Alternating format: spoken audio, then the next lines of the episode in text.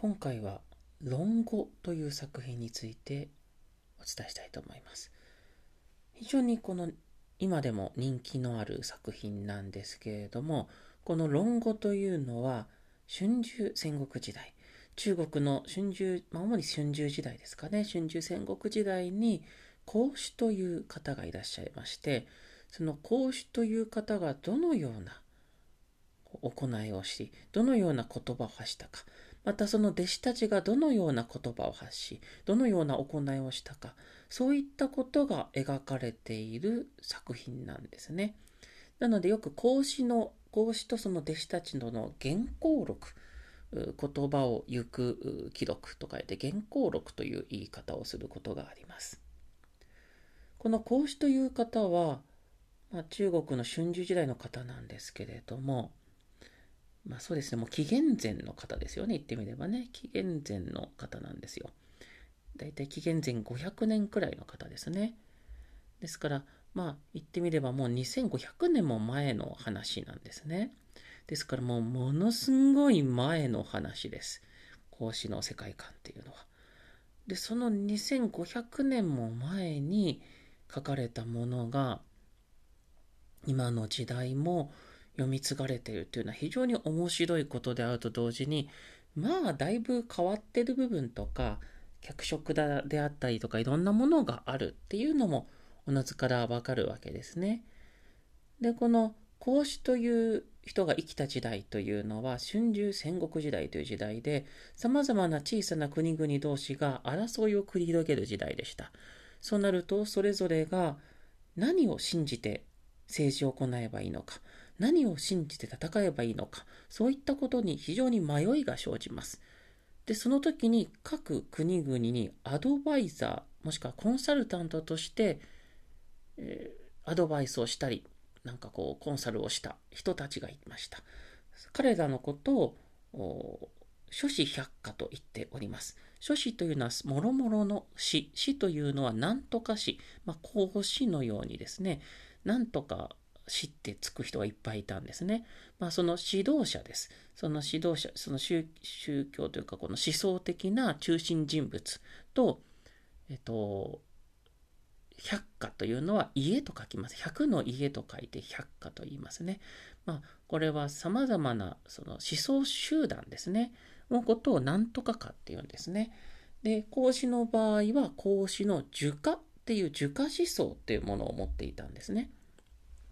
まあ、そういうふうに銘打っていたと。で、この樹下思想っていうのは非常に、まあ、当初はですね、そんなになんか人気なかったんですけれど、もう後になればどんどんどんどん人気が出ていくんですね。で、それで、えっ、と、現代にもですね、非常に影響を与えていて、日本人にもものすごく影響を与えていますね。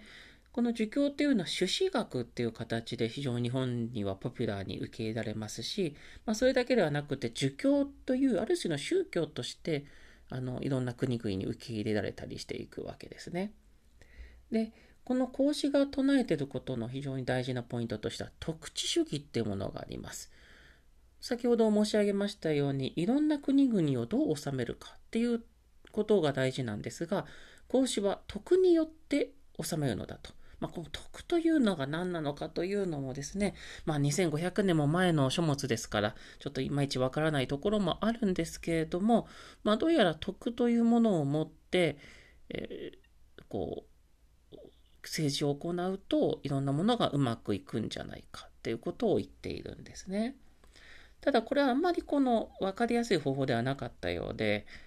なので非常にこう最初は困難だったんですけれども、まあそういうものが人気になっていくということですね。で、その儒家思想の代表的な思想の書物というのが論語という作品です。こちらは先ほど申し上げたように孔子がどのような行いやどのような言動をしたのかということが書かれているんですけれども、まあ、こちら編纂されたのはですね、孔子が亡くなって約100年経った後なんですね。ですから、まあ、直接孔子と会ったことがある人っていうのも、まあ、もういない時代ってことですね。ですから、孔子の弟子の弟子くらいが編纂したとも言われております。ですから、なんかね、こう、わかるようなわかんないようなものだったりもしますしね。非常に難しいんですよ。で、それを今現代でも様々な人がですね、この2500年かけていろんな解説とか注釈をつけて解こう解釈してきたってことですね。で、それが今でもですね、論語をもっとなんていうか分かりやすくというか解釈したものとか今風に解釈して楽しまれてるわけですね。